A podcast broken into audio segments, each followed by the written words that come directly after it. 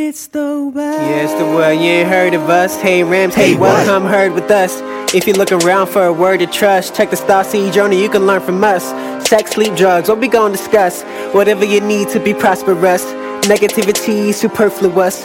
All we really want is for you to just be true to you and be who you are. Cause you are a star and you will go far. You can succeed at all of your dreams. You'll get your degree and all of those things. But you must take care of your health. Cherish yourself, your body, your mental, your grades, and your wealth. You can have fun and still be well. That's what we do here at the well.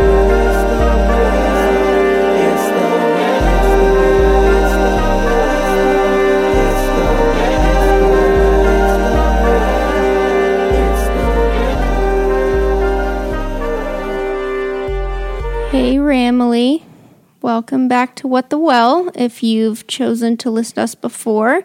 And for those of you listening for the first time, we're glad um, you're checking us out today.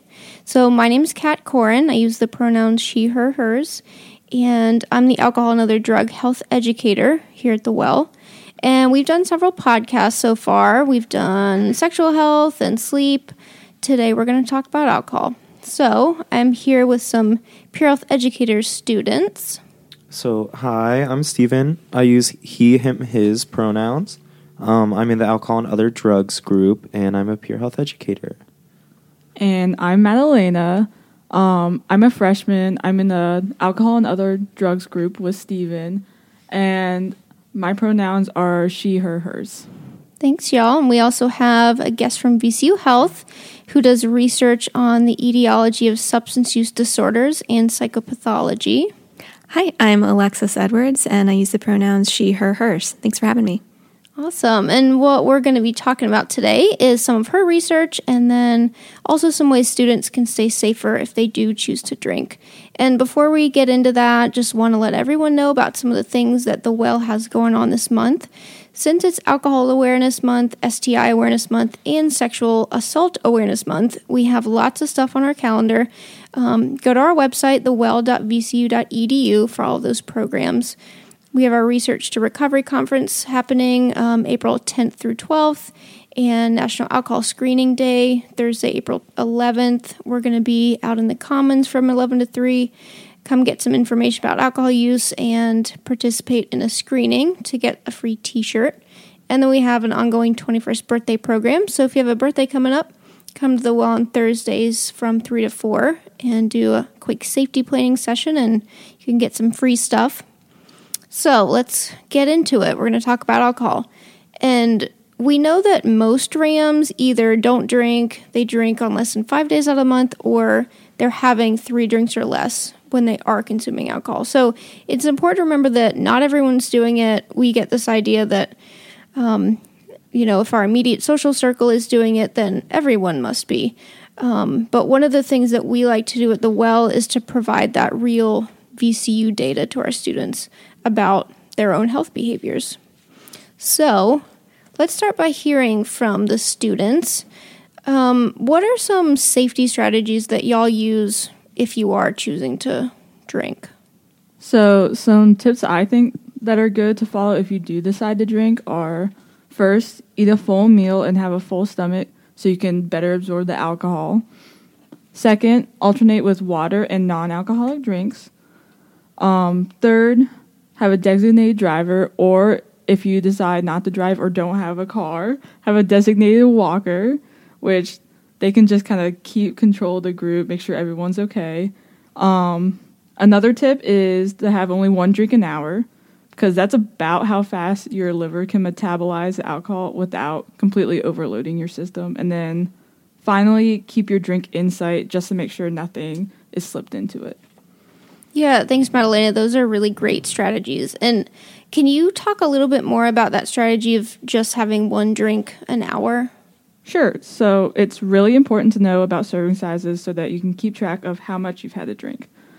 One serving of beer is about 12 ounces, a serving of wine is about 5 ounces, and a shot of 80 proof liquor is about 1.5 ounces. So drinking a solo cup full of beer is a lot different than drinking a solo cup full of wine.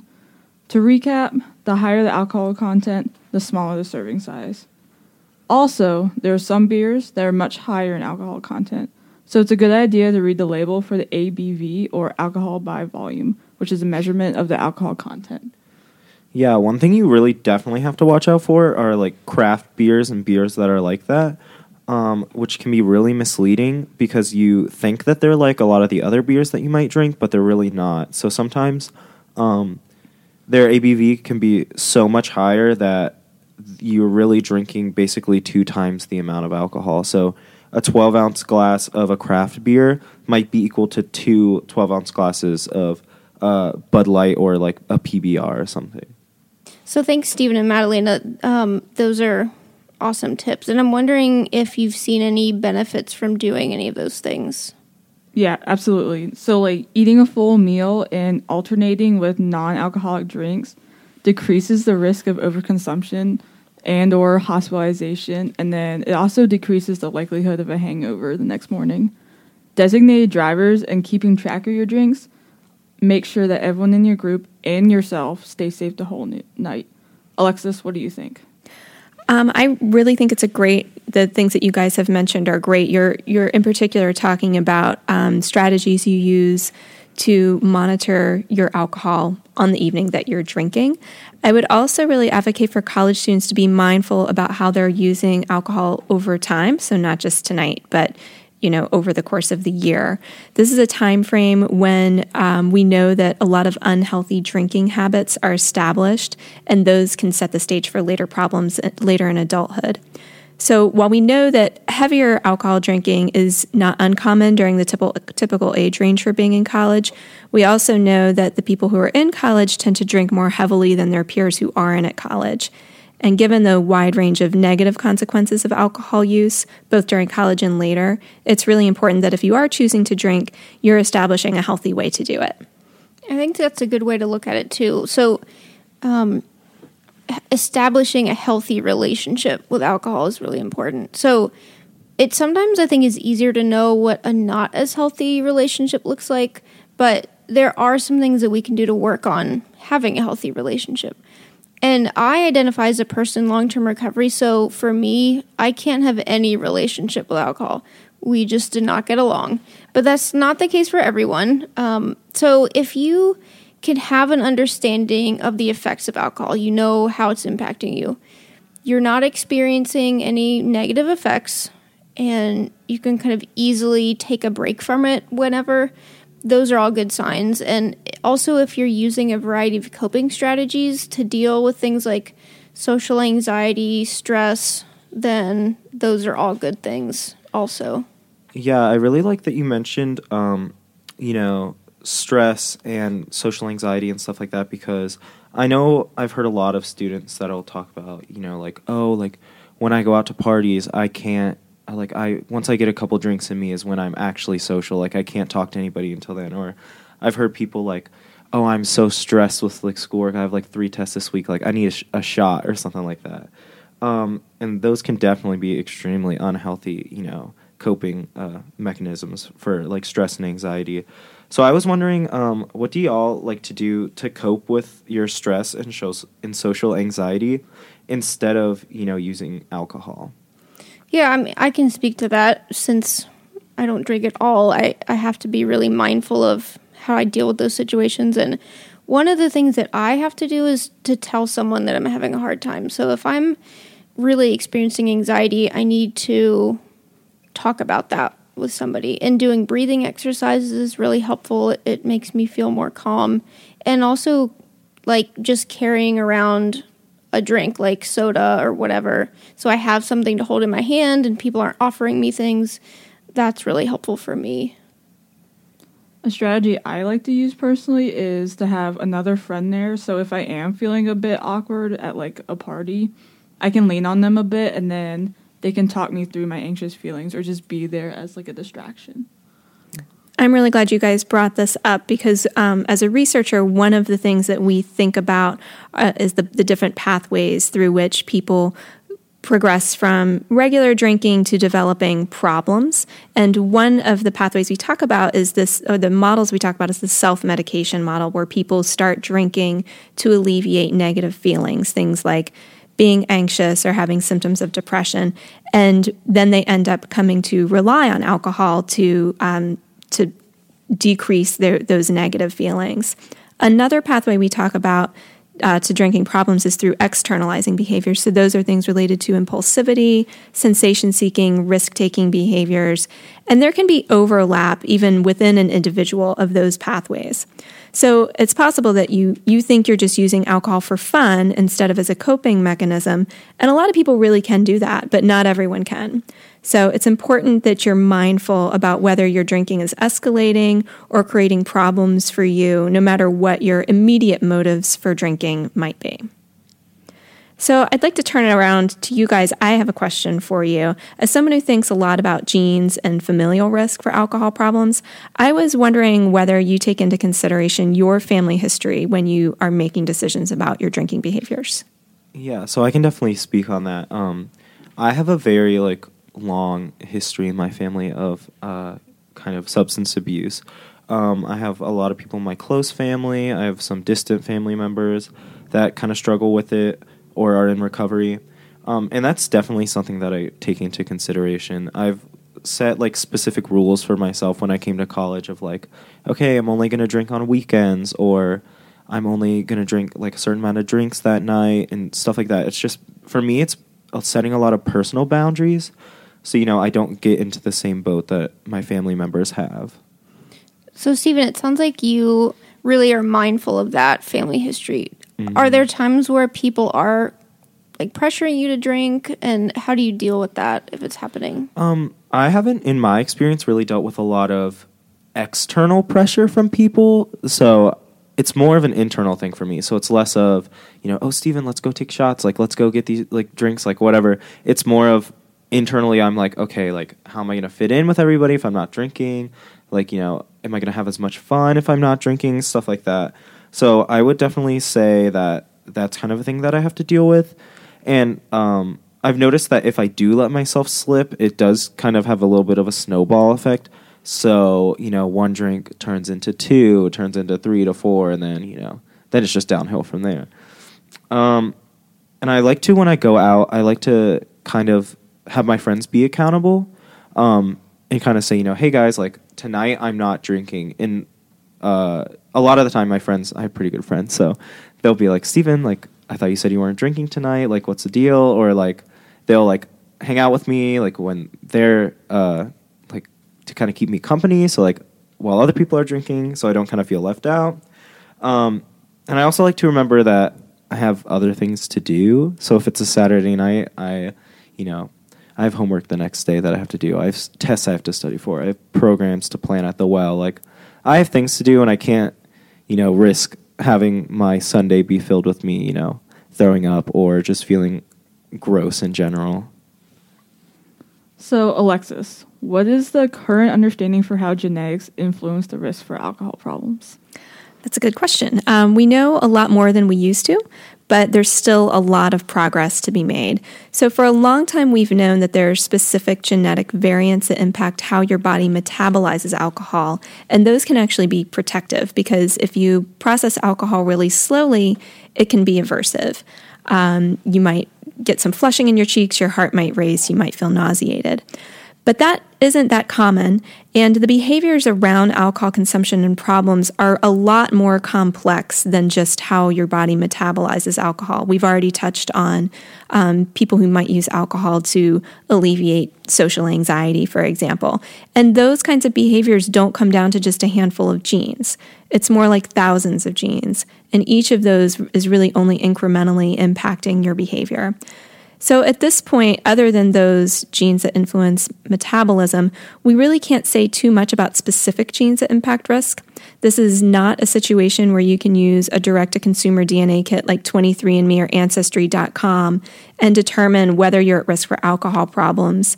Um, family history is usually a much better indicator, but it's important to keep in mind, regardless of family history, everyone is at risk to one degree or another because the environment also plays a big role. Um, so you want to keep in mind that genes are not destiny when it comes to alcohol problems.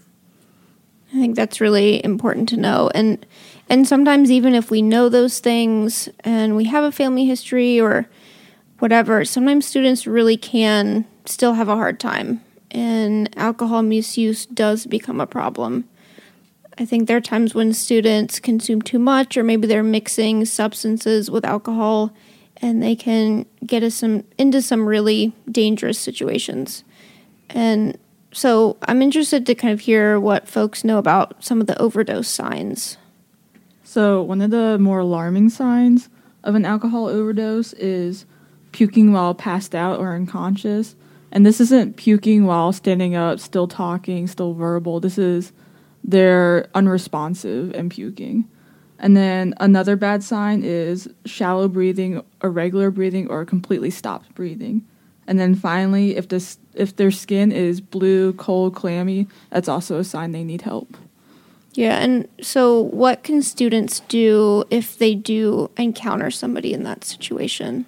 So, one of the most important things to do um, in that situation is to really, you know, like make sure that you're getting the help that students need or like that your friend needs. So, one of the best things you can do is um, to call VCU PD, and that's 804 828 1234. And they can come out, they can um, help you out with any of the problems that you're having. Like, uh, they can get an ambulance to you so they can uh, look at your friend. Um, and one of the things that I've noticed a lot of students are, you know, afraid of is that oh, if I call, you know, if I call the police because or like 911 and my friend is, you know, really drunk and so am I, am I going to get in trouble? And a lot of the times that's not going to happen because if you're taking the time to, you know, call and be responsible for your friend, even if you are drunk, that's, you know, the police aren't going to arrest you for that. However, there's a little bit of a caveat because if you are belligerent or if you're like very very drunk and acting you know crazy or acting a fool there can be some consequences for that. So another resource you could call is poison control and their number is 800-222-1222 and that number goes straight to mcv where nurses answer and help you determine whether or not it's a medical emergency. Um, so kat what can students do if they're concerned about their alcohol use or a friend's alcohol use? So there's lots of different things that students can do. We have some resources here on campus. So definitely students can come to the well. We can talk to them about their relationship to alcohol or other drugs. Um, we can provide resources around ways to stay safer.